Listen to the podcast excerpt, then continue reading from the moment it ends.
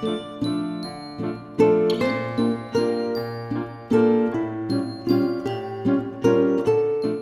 السلام عليكم ورحمة الله تعالى وبركاته. هنا سامي سعد من بودكاست يوثاميا أحد منتجات منصة معان. عدنا عدنا بعد انقطاع والانقطاع مكره فيه المتحدث لا بطل. آه، اشتقنا البودكاست آه، شخصيا اشتقت إني أكون أقرب إني أتحدث إني أنجز. فمرحبا بالجميع. وحلقة اليوم مناسبة لأمر يحدث بعد انقطاع.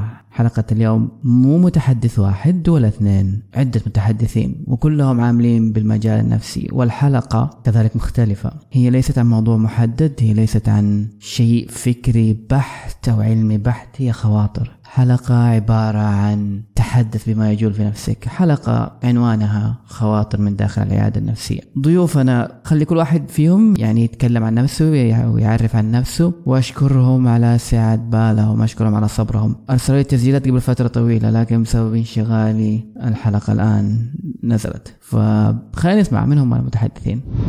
مرحبا اسمي أبرار عبد الله أخصائية نفسية متخرجة من جامعة Chatham University ماجستير في الإرشاد والتوجيه النفسي. بعد تخرجي حصلت على عدة اعتمادات في أنواع العلاجات النفسية المتخصصة بال trauma الصدمة النفسية. آه، والآن أعمل في عيادات اتزان بجدة وأستقبل أيضا أونلاين لدي عيادة إلكترونية.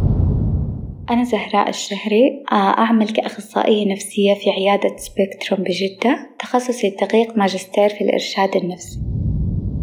أهلا. أنا حزوة العجمي أخصائية نفسية بكالوريوس علم النفس من جامعة الملك سعود.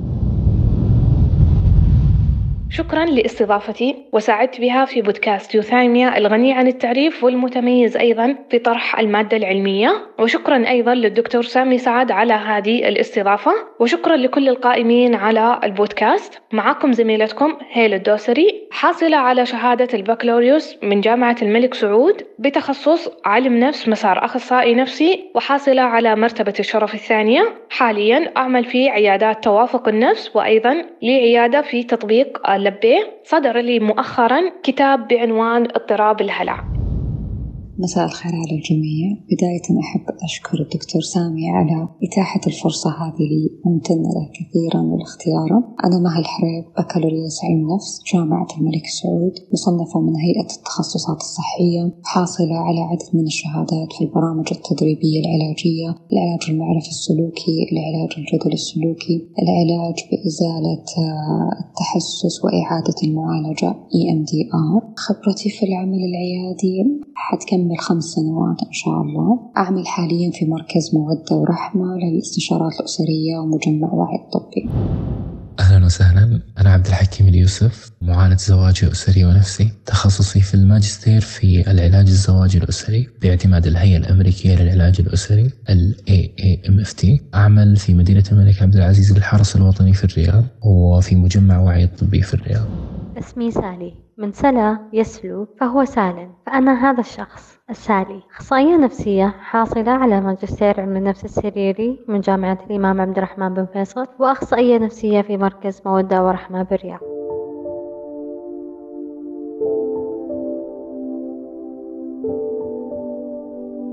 خلينا نبدأ بأول سؤال والسؤال هذا أوجهه للجميع. هذا حيكون نظام الحلقة. أني أسأل سؤال وكل شخص من ضيوفنا حيجاوبني بإجابته الخاصة عن هذا السؤال بدون ما يعرف إجابات الآخرين حتكون إجابة منطلقة من من ذات شخص المعالج السؤال الأول هو ماذا تعني لك عيادتك؟ ماذا تعني لك غرفة المعالج النفسي؟ خلينا نسمع في البداية إجابة الأستاذة سالي علي. المكان الشعوري الذي أحب كوني متواجدة فيه. ما أحاول أرسم صورة رومانسية للعيادة لأنها ليست كذلك. لكن بالنسبة لي ما هي مجرد المكان المادي بل تشمل مكان شعوري أشعر به حتى لو كانت الجلسة أونلاين ممكن هي الحيز اللي أرى فيه سير الحياة فيحسسني هالحيز أني أسوي شيء ذا معنى وأنجز وأتقدم مع تقدم حياة شخص آخر. فممكن أوصفها أنها المكان اللي تحس أنك حي. في كل مرة أرواح قدامك تحيا تتجاوز وتضحك وتحب وتعيش. الحياة اللي تصير في العيادة بالنسبة لي متبادلة فإن كان استخدامي لأساليب علاجية قد تساعد المراجع يشعر بذلك فأنا بشعوره هذا ووصوله أشعر بالحياة. ممكن العيادة تعني لي الكثير لأنها من الأماكن النادرة اللي أقدر أكون فيها حاضرة تماما ذهنيا وهذا أمر يصعب علي خارجها. مكان شعوري مكان لتبادل الحياة هو المكان الوحيد اللي تكون فيه حاضرة ذهنيا. جميل. نسمع إجابة الأستاذ عبد الحكيم اليوسف. أنا أحب دائما أقول العيادة هي أمن مكان في العالم هي المكان اللي أقدر من خلاله كمعالج استخدام كامل قواي العقلية والنفسية والعاطفية والمعرفية لمساعدة الآخرين. في العيادة أستطيع إعادة الأمل وطمأنة الإنسان. في العيادة يكون الإنسان مسموع ومفهوم. أساعد كل أحد في التعبير عن مشاعره أفكاره مخاوفه. غالبا لما إحنا ننظر إلى الآخرين ما نقدر نعرف إيش الألم اللي يحملونه في الداخل. وهذا الانكسار المخفي من الممكن رؤيته داخل العيادة. العيادة تساعد الإنسان على امتلاك خارطة واضحة تساعد على فهم إيش صار وإيش قاعد يصير في حياته. العيادة تساعدنا على إعادة رؤية التجارب والقصص اللي مرينا فيها وكيف تجذرت ونمت وتشكلت وتفاقمت المشكلات اللي بنعاني منها وإيش قاعدة تسوي فينا بدل إنه يشكك الإنسان في ذاته ويعيش في ألم وارتباك وحيرة. إذا العيادة هي أأمن مكان في العالم. العيادة هي المكان السحري اللي نشوف منها الانكسارات المخفية لدى الآخرين. بديع نسمع إجابة الأستاذة مها الحرب إيش تعني لي عيادتي؟ آه سؤال كبير ويحتاج وقت طويل للإجابة عليه لكن بكل بساطة في حياتي نعم كثيرة أحمد الله عليها ومن هذه النعم العيادة. العيادة غيرت مني حاجات كثيرة سوت لي إعادة صياغة للحياة علمتني اللي ما تعلمته في دورات ولا في كتب ولا في نظريات. علمتني أني مهم أكون إنسان قبل ما أكون أخصائي أو معالج. هي بكل بساطة من مصادر سعادتي وجزء أحبه كثير من حياتي وأتمنى يستمر طول العمر. يعني اللي أقدر أقول أنه حياتي شيء أحبه مرة ولا أقدر أستغني عنه أبدا. إجابة لمستني. فكرة إني أرى نفسي من خلال العيادة أرى ذاتي أرى الأشياء اللي تجول فيها هذا معنى جدا لطيف. نسمع إجابة الأستاذة هيلا الدوسري. طيب سؤال جدا مهم وجدا رائع. عيادتي تعني لي العديد من المعاني ولكن لما أجي بإيجاز تحديدا إرواء شغفي ابتداء لما أرتدي المعطف الأبيض وانتهاء في رسم ابتسامة بعد مساعدة المتوجهين للعيادة النفسية لطلب الاستشارة. من جانب آخر وهذا الجانب بالنسبة لي جدا مهم دائما لما ألبس اللابكوت دائما يتبادر إلى ذهني لابد يكون حس المسؤولية والأمانة العلمية والمهنية التي يجب أن نتحلى بها عشان فعلا إحنا نقدم خدمة علاجية آه، مفيدة لكل طالبي الاستشارة أو مرتادي العيادة النفسية. أيضا تعني لي لما أعطيك إياها بإيجاز أحد المراجعين بعد انتهاء البرنامج العلاجي وصف كأن العلاج النفسي أشعل الأنوار المطفأة بداخلي بعد مدة من الزمن. فهذا تحديدا لما أنا أعطيك إياها بإيجاز.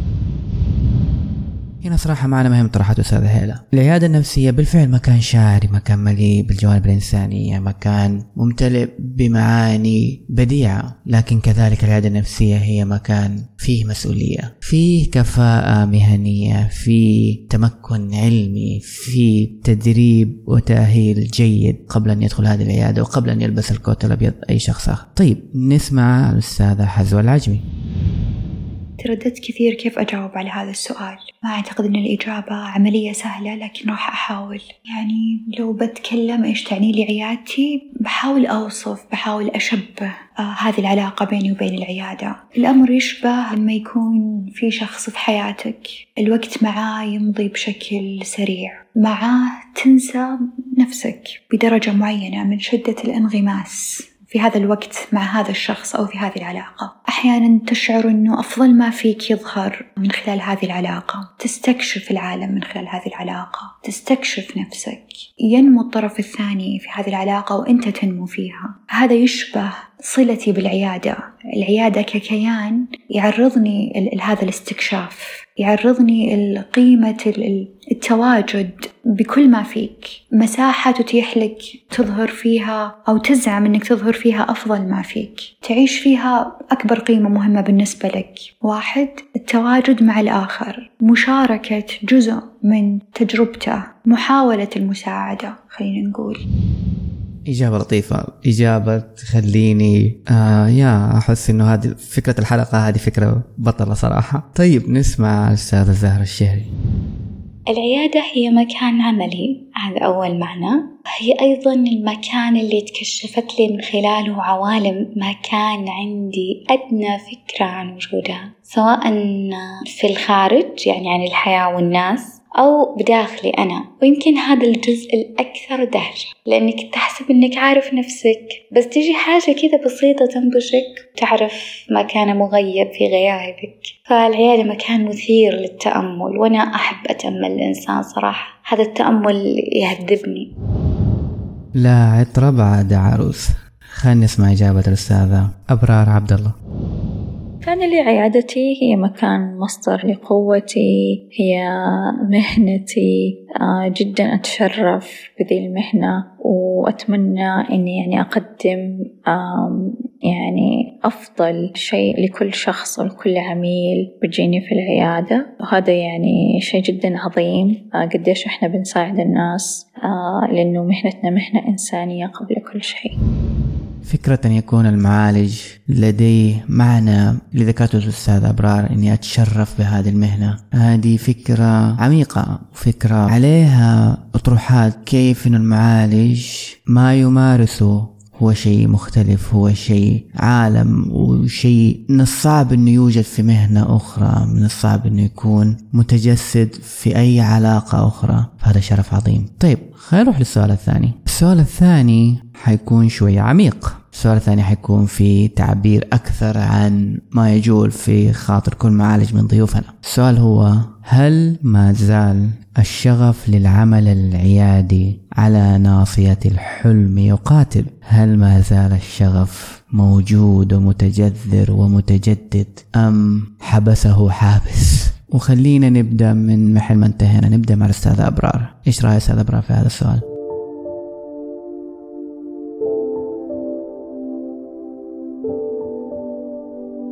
ربما كان يعني أول ما بدأت عمل يعني أنا بدأت four years ago يعني قبل أربع سنوات كان عندي شغف يعني مليون. أعتقد الآن وصلت لمرحلة التوازن على البالانس. أدركت كيف المجتمع السعودي يختلف تماما عن المجتمع في الخارج ويعني هناك تمت الدراسة والعمل الكلينيكي. فكان في تحدي جدا كبير لكن الحمد لله أعتقد الآن أصبح لدي خلفية كبيرة.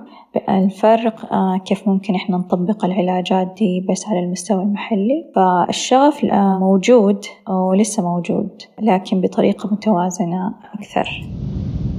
هذه بصراحة قصة يعني اللي ذكرتها أستاذ أبرار فكرتني لما رجعت من البعثة وهتكرر الآن مرتين. فكرة التوازن دي فكرة مهمة تكون في البال لأنه إذا ما كانت في البال هي حتحضر في البال لكن بشكل ممكن يكون صدمة ممكن يكون صدمات صغيرة في العمل بأي شكل آخر. فلما تكون في البداية واضحة سواء رجعت من بعثة أو ما رجعت من بعثة التوازن ده لطيف التوازن ده حلو نتكلم عنه وفكرة لطيفة بالفعل. خلينا نسمع إجابة الأستاذ عبد الحكيم اليوسف.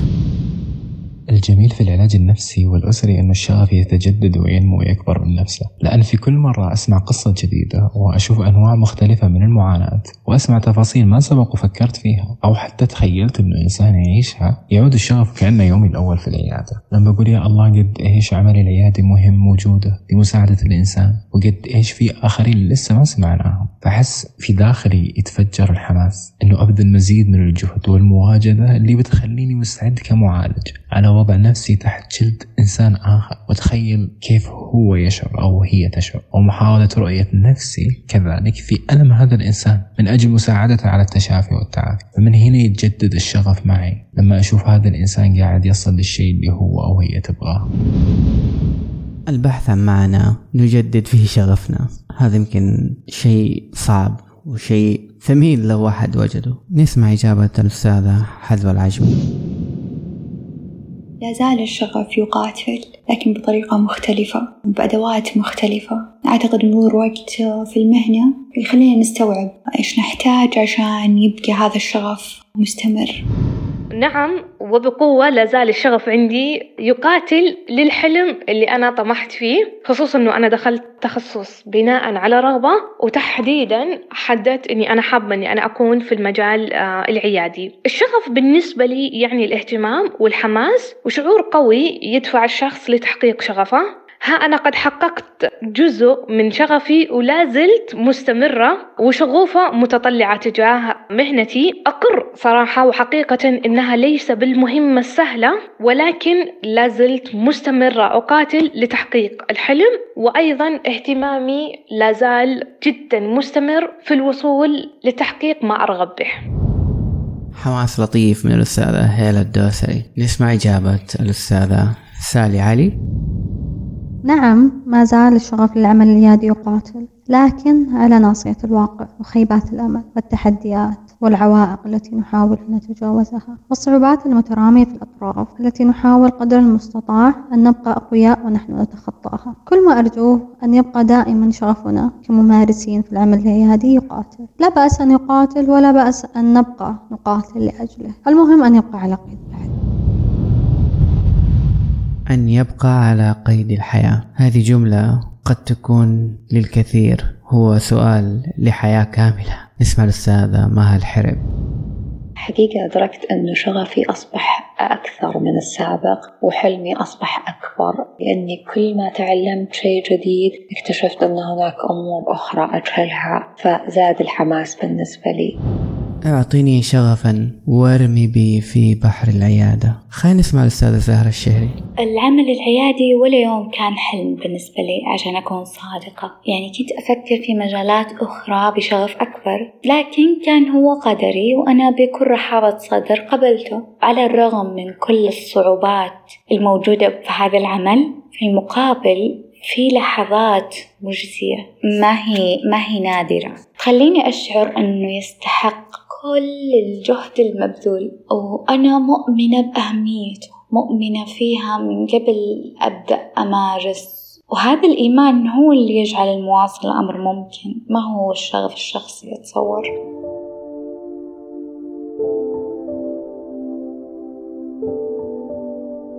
أنا معالج بلا قدر فكوني أنت لي قدري. آه بالفعل التعلق بفكرة أو بملائكية التناغم الشغفي والمقدار الحالم من هذه النظرة أحيانا مجهد إن لم يكن هنالك شيء نؤمن به. أحيانا كثير يكون مجهد. خلينا ندخل في السؤال الثالث. السؤال الثالث ببساطة لو رجعت بك الأيام قبل دخولك عيادتك لأول مرة ومشاهدة مريضك الأول ماذا يا أيها المعالج سوف تغير؟ لو كان هنالك أمر يحتاج إلى تغيير. خلينا نبدأ بالأستاذ عبد الحكيم اليوسف.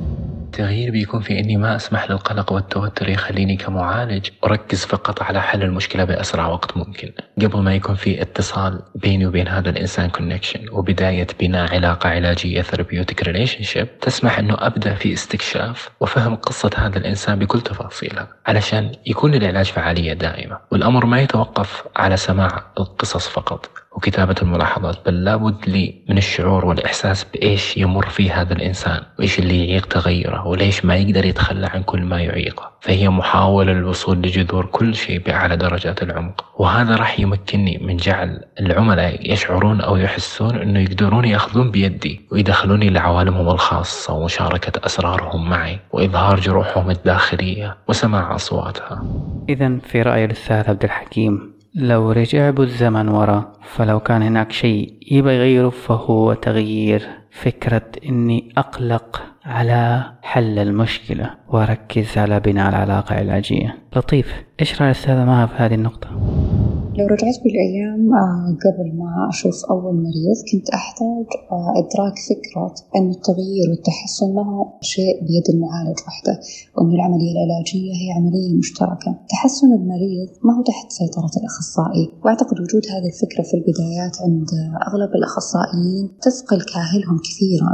ما يقع تحت سيطرة المعالج آه، تقديم العلاج بكل أمانة بكل إخلاص والحرص على عدم الإضرار بالمريض وأنه يعرف متى يقول أنا ما أقدر أو أنا ما أعرف أو أنا أحتاج أسأل. أه وشيء آخر أن العمل العيادي مو بس جداول ولا أوراق علاجية. كل مريض يأتي يأتي بظروف وأفكار وبيئة اجتماعية مختلفة عن الآخر. في النهاية إحنا نتعامل مع بشر ما ينفع أن نستخدم لهم نفس التعليمات الموجودة في الكتالوج وكأنهم أجهزة.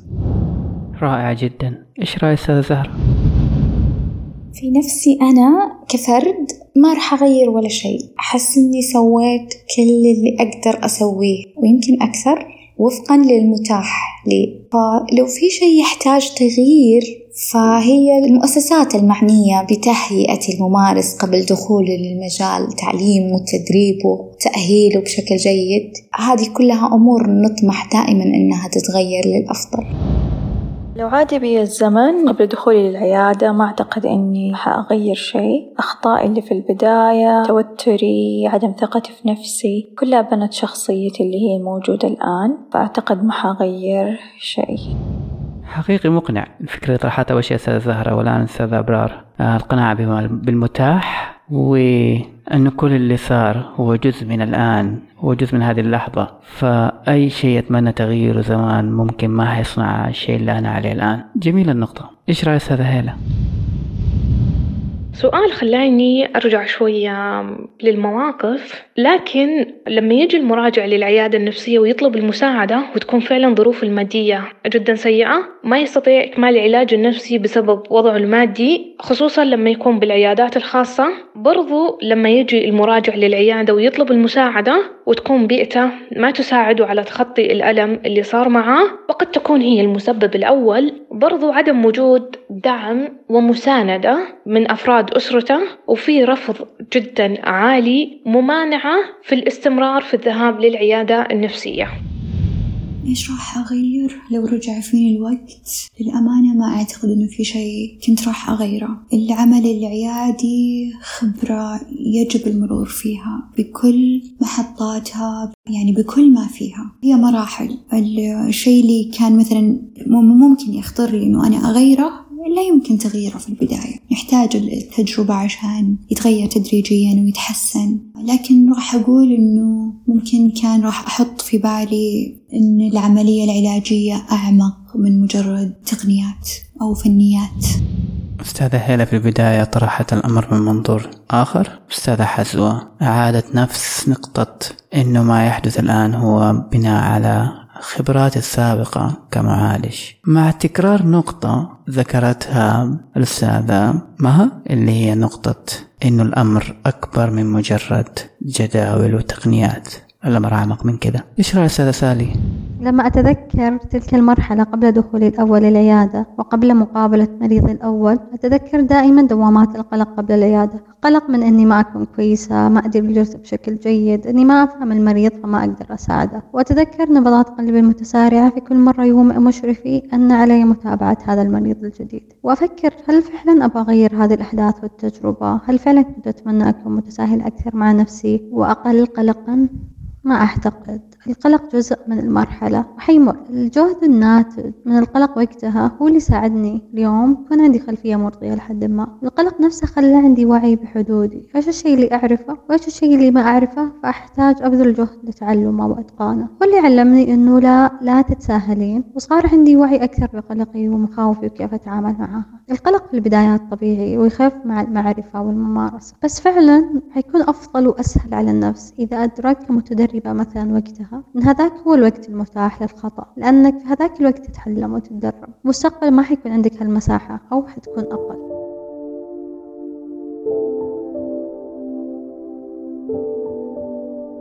إجابة تماما على الجرح. طيب خلينا ناخذ السؤال التالي. وخلينا نكون شوية أكثر صراحة ممكن. السؤال هو متى تشعر في عيادتك؟ أن المجال النفسي والاجتماعي خذلك ولم يساعدك مع مرضاك.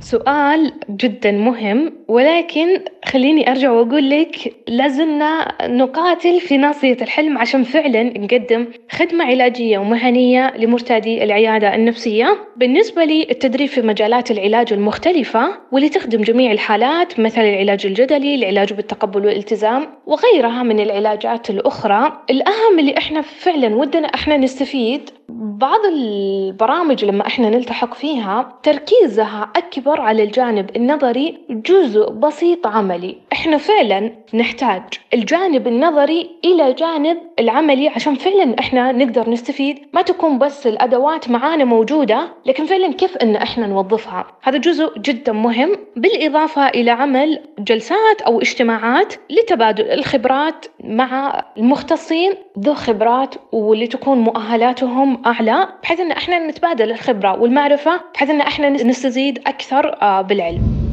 روح جميلة من الأستاذة هيلا الإجابة القادمة أتوقع أنها من الطرف الآخر في هذا المنظور نسمع الأستاذة حازوة إيش رأيها؟ متى أشعر أنه المجال النفسي والاجتماعي خذلني وما ساعدني مع مرضاي. ممكن الخذلان يكون على عدة مستويات. أقدر أشوف أنه خذلني بإهماله لي كممارس. واللي ينعكس على المرضى. فالمجال بشكل عام كما أراه أنا وغيري من الزملاء مهمل. يعني في أشياء كثير وفي تفاصيل كثير مادية تنظيمية إحنا بحاجة لها كممارسين ومرضانا يحتاجونها لكنها ما هي موجودة أو مفقودة. فالوصف اللي أقدر أقوله يعني كلنا متعرضين للتهميش أو الإهمال بدرجة معينة أكثر من أي مجال ثاني. على مستوى ثاني ما راح أقول إنه المجال أو علم النفس أو العلاج النفسي بحد ذاته. خذلني. مش في ذاته لكن في ظني أنا سابقا وفي ظن غيري أنه العلاج النفسي وحده كافي. بمعنى لما نظن أنه العلاج النفسي يقدر يسوي أشياء كثيرة لما ننظر للصحة النفسية على أنها مشكلة فردية آه، في ذات الشخص هذه الفكرة هي خاطئة. فاللي يتبناها راح يخذل من المخرجات مش لأنه العلم خذلنا بقد ما أن هذه الفكرة أصلا خاطئة. تصور خاطئ عن دور العلاج النفسي. آه العلاج النفسي ما يحل مشاكل وقضايا كبيرة تتجاوز الفرد واللي بدورها تأثر على صحة ورفاه الفرد. فنحتاج منظور أوسع. فهم أعمق للمشكلات على عدة مستويات وبالتالي مراعاة الدور المحدود لشكل واحد من أشكال التدخل اللي هو علاج النفسي. عشان ما يخذلنا عشان ما نحس إنه يعني خاب ظننا في هذا العلم. لأنه مش في ذاته العلم هذا أو العلاج النفسي أو المجال النفسي بحاجة لأشياء أكبر عشان يكون فعال نطلع بالمخرجات اللي إحنا متخيلينها أو اللي نتمناها اللي تخص الفرد أو المجتمع. أشعر أنه المجال النفسي خذلني لما أتذكر أنه لا يوجد في المملكة العربية السعودية خط ساخن لمواجهة حالات الانتحار. وجود مثل هذا الخط من قبل أخصائيين مؤهلين مدربين بشكل احترافي للتعامل مع مثل هذه الحالات بالتأكيد بيصنع فرق كبير. بيصنع فرق في حياة هؤلاء الناس وبيصنع فرق في العيادات. ولولا أهمية هذا الخط لما كان موجود في أغلب الدول. والمملكة العربية السعودية ما تنقصها الكفاءة ولا تنقصها الإمكانات لوجود مثله. مهما كانت الحالات بسيطة في النهاية من أحياها فكأنما أحيا الناس جميعا الصعوبة تبدأ من أنه الكثير غير واعين بالأثر اللي يصير على الإنسان لما تتعب صحته النفسية نسبة كبيرة تجهل إيش معنى اكتئاب وقلق إلى آخره من الاضطرابات النفسية. وهذا أكثر ما يؤلمني كمعالج لما إنسان ما يعرف كيف يسمي المشكلات باسمها اللي هو أو هي تعاني منها. وفوقها الكثير من الأسر يمنعون أولادهم أو بناتهم من طلب المساعدة العلاجية والذهاب للمختص. فكثير يجي بالسر كذلك هذا ينطبق على الأزواج بجانب رفض كثير من الآباء والأمهات الحضور للعيادة. شعوري بالخذلان والعجز لما العنف والأبيوس الإساءات تكون مستمرة في حياة هذا الإنسان اللي هو جاي للعيادة لطلب المساعدة وفقدان البيئة الأسرية آمنة وارتباطه بعلاقات سامة وغير صحية داخل الأسرة فضلا عن خارج الأسرة بجانب طبعا عشرات المفاهيم الخاطئة اللي تسبب صدمات وتطور لاضطرابات نفسية. كذلك ثقة الناس بالمجال النفسي ما زالت شبه مكسورة. قلة عدد المختصين المتمكنين والمؤهلين لمعالجة الصدمات والعديد من الاضطرابات النفسية أو العقلية الحادة. قلة عدد المعالجين الأسريين حيث لا يتجاوز عددهم بشكل تقريبي الأربعين في السعودية. لما يكون في مريض وضعه حرج نفسيا واجتماعيا وماديا وما يجد مكان مختص مناسب يستقبله وضعه النفسي والمادي. أو يقدم العلاج النفسي اللي يستحقه كفريق علاجي متكامل أو متابعة منتظمة. هنا أشعر أن المجال النفسي اللي أنا جزء منه في الجهة الأخرى لما المراجع ما يقدر يلتزم بمواعيد ثابتة لأن لسه مو قادر يقول لأهله أن عندي جلسات أسبوعية مع مختص نفسي. فيجي للعيادة كل مرة بعذر أنه رايح نادي أو أخصائي جلدية أو تغذية أي شيء آخر غير أخصائي نفسي. هنا أشعر أن لسه ما زال المجال لما أشعر أن المراجع يحاول ويكافح للوصول لحلول بس المجتمع حوله يسحبه بدل ما يكون داعم ومساند له أو إنه لسه مو لاقي الخدمات النفسية اللي هو يحتاجها. صراحة كثير أشعر إنه الدعم الاجتماعي قليل أو حتى معدوم في بعض الأحيان، آه، كثير من المرضى يعيشون تحت طائلة العنف المنزلي أو الأسري، آه، العلاج النفسي قد يساعد قليلا لكن خروج الفرد أو يعني إيجاد حل بسبب هذا العنف اللي بيحصل في البيت قد يكون حلا ويساعد في العلاج النفسي كثيرا، مرات لا تعد حسيت إنه الدعم الاجتماعي قلل فرص إنه الشخص آه، يتعافى لكن أملي في الله كبير. هذا السؤال يحتاج تمهيدة طويلة بغض النظر عن الشعور بالخذلان المجال ككل غير مكتمل يعني مليء بالثغرات. مثلا ويمكن هذا أول شيء طرأ لي لما أعمل مع أشخاص عندهم أفكار انتحارية أبسط نقص أشعر فيه كأخصائية وأبسط حق لهم هو إنه يكون في خط ساخن للانتحار. بس ما في ما في. تفاصيل زي كذا تاخذ المشكلات النفسية وأعراضها على محمل الجد والاهتمام ما هي موجودة. هذا يولد شعور ما هو جيد في نفس الممارس. يحس إنه وحده يجابه شيء كبير. وهذا الشعور ممكن نسميه خذلان؟ ممكن ما أعرف.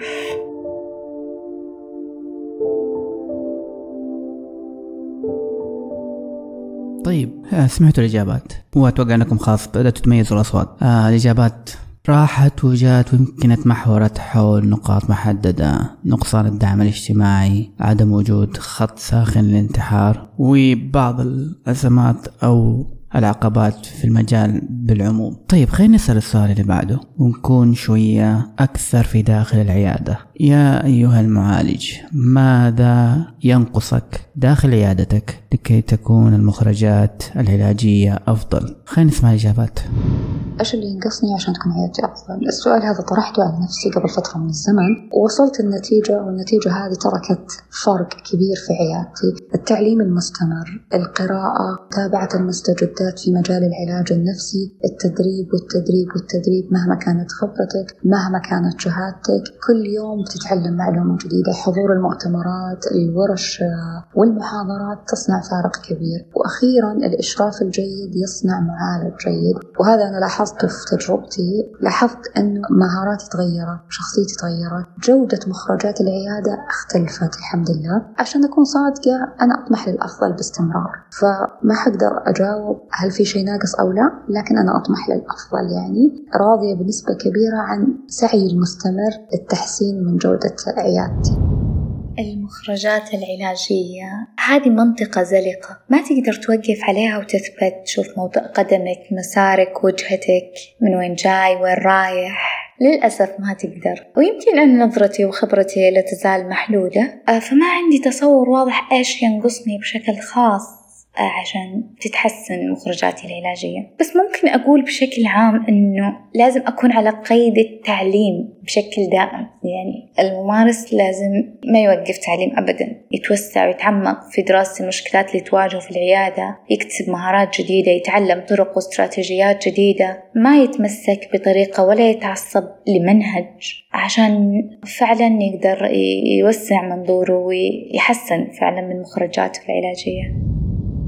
طيب ممكن إنه أنا أقول هناك جروح أغلقت بطريقة سيئة قد تكون فيها أذى فيها ألم ولكن عشان تتم معالجتها أولا يتطلب إن إحنا نكون مستعدين إن إحنا نفتح هذا الجرح اللي قد يكون تجنبناه لمدة طويلة وفعلا قد يكون هو مسبب لنا بالوقت الحالي بهذا الألم. يتطلب الكثير من الألم عشان إن إحنا نفتحه من جديد. وعشان فعلا إن إحنا نضمده وننظفه بشكل جيد ونغلقه مرة أخرى نتفهم ليس بالأمر الهين ولكن لما إحنا نزلنا لمستوى هذا الجرح وهذا الألم حنجيب المستويات كلها بحيث إن إحنا ما ننظف سطحي ونخليك تستمر وهذا الألم معك. لا لكن لما أجي أوجزها كما قيل عننا كمختصين نخيط جراحا لا ترونها وهنا أنا أوجهها للمعالجين أو الأخصائيين إذ لم تحسن التنظيف في مساعدة هذا المراجع أن يبدأ تنظيف جرحه فهذا لا يعتبر فشل بل قوة أن أنت تقول أنا فعلا ما أستطيع أنه أنا أساعد هذا المراجع تحديدا في فتح جرحه ومساعدته في تنظيفه وتضميده بشكل جيد. بالعكس قوة أنك أنت تقول فعلا أنا لا أستطيع ينقصنا بكل بساطة العمل ضمن فريق واحد. كلنا بحاجة لبعض كمختصين في هذا المجال بلا استثناء. فالطبيب النفسي بحاجة للمعالج الأسري والمعالج الأسري بحاجة للأخصائي النفسي والأخصائي النفسي بحاجة للطبيب أو للأخصائي الاجتماعي وهكذا. فإحنا كلنا نكمل لبعض. أما في شيء اسمه أنه تخصص أعلى من تخصص أو آه معالج أهم من معالج. مجال الصحة النفسية ما زال هش. وبحاجة لعدد كبير من الأخصائيين والمعالجين والأطباء النفسيين أو يهمني هنا نقل معاناة ومشكلة يواجهها الكثير من الأخصائيين أو المعالجين النفسيين وهي قلة وجود مشرفين عياديين مؤهلين لمساعدتهم بجانب طبعا صعوبة حصولهم على فرص للعمل العيادي في فترة التدريب أو ما بعد أو ما بعد التخرج. وإذا جت هذه الفرصة ما تعطيهم المساحة والوقت الكافي للممارسة بجانب أنه يضطرون يعتمدون على أنفسهم في التعامل مع الحالات لأن قليل يصير في مشرف عيادي حاضر. حاضر وموجود بشكل دائم وهذا يؤثر على المخرجات أخذت وقت في التفكير في ما الذي ينقصك في عيادتك. في كل مرة كنت أشعر أن سؤال يعود إلي أنا كممارس وليس لرؤية أوسع محايدة. فأشعر إن كان هناك ما ينقصني في عيادتي. لتكون المخرجات أفضل فالسبب سيكون لأني لم أعمل أو لم أطالب أو لم أبادر لإكمال هذا النقص. وهنا أستشعر مسؤوليتي في التطوير المستمر في التدريب في القراءة المستمرة في الاطلاع على جديد الأبحاث والعلاجات النفسية والتقنيات في التعاون مع الزملاء والحصول على إشراف متخصص. ربما هذا الأمر لن يحدث بالشكل المطلوب إن لم يجد دعم وتسهيل من جهات التعليم وجهات التدريب وجهات العمل. ربما نحتاج إلى قناعة لأن هذه الأمور والتسهيل لها والدعم لها ليس رفاهية ولكن يحسن بشكل ملموس مخرجات العيادة على جميع الأصعدة. ينقصني في العيادة عشان تكون المخرجات العلاجية أفضل. يعني أقدر أقول إنه هو الدعم التعليم المستمر. بحيث يكون التعليم والتدريب المستمر اللي نحتاجه كممارسين ما يكون شأن خاص فينا إحنا بس بل مهمة وهدف بالنسبة للمؤسسة بالنسبة للمستشفى للعيادة للمركز ويكون هدف مهم. ويقدم آه، له دعم كافي بمعنى آه، إتاحة الوقت المادة قدر المستطاع وإتاحة تفرغ يعني في أوقات معينة عند الضرورة للحصول على التعليم أو التدريب المستمر. هذا الشيء في واقعنا نوعا ما مهمة فردية خاصة بالممارس نفسه. يسويها ما يسويها حاجة راجعة له وأحيانا يحتاج أنه يسويها. هو يتكفل بالتكاليف كاملة ومع ذلك ما يكون في تفرغ أو في دعم لهذا الشيء. وهذه مشكلة كبيرة. فراح أقول هو دعم للتعليم المستمر. دعم متكامل ويكون هذا هدف المؤسسة بقدر ما هو هدف عند الممارس والتعلم يكون في تعرض المناحي علاجية مختلفة هذا اللي نحتاجه. وبقول حاجة ثانية اللي هو استخدام علم النفس في المنظومة نفسها. إحنا كممارسين نعرف أشياء عن السلوك عن احتياجات الإنسان ونطبقها مع المرضى لكن إحنا في ظل المنظومة حقتنا هل يتم أخذ هذه التفاصيل بعين الاعتبار. تطبيق علم النفس علينا إحنا في المنظومة نفسها. أعتقد أنه هذا الشيء غير موجود ونحتاج أنه يكون موجود.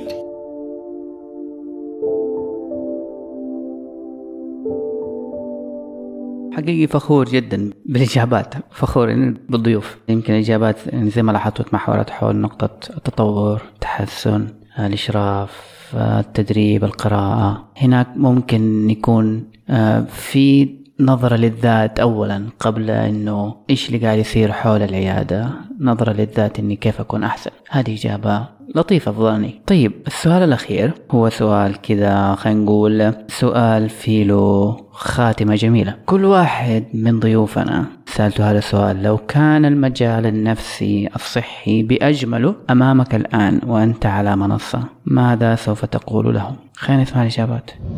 راح أستغل فرصة زي هذه وأعمل محاضرة طويلة عريضة عن أهمية الإشراف. الممارس المبتدئ يتعرض لضغط ضغط نفسي وعمل المبتدئ بدون إشراف يزيد احتمالية الضرر على الطرفين يعني على الممارس وعلى المراجعين. أي إنسان في أي مجال يحتاج بيئة داعمة وموجهة في بداياته. عشان يقدر ينمو ويستقل هذه الحاجة أتصور إنها في مجالنا ألزم. وللأسف على أهميتها هي مهملة. فلو أتيحت لي فرصة زي كذا رح أتكلم بهذا الموضوع لعل وعسى يعني يلتفت له بجدية أكبر.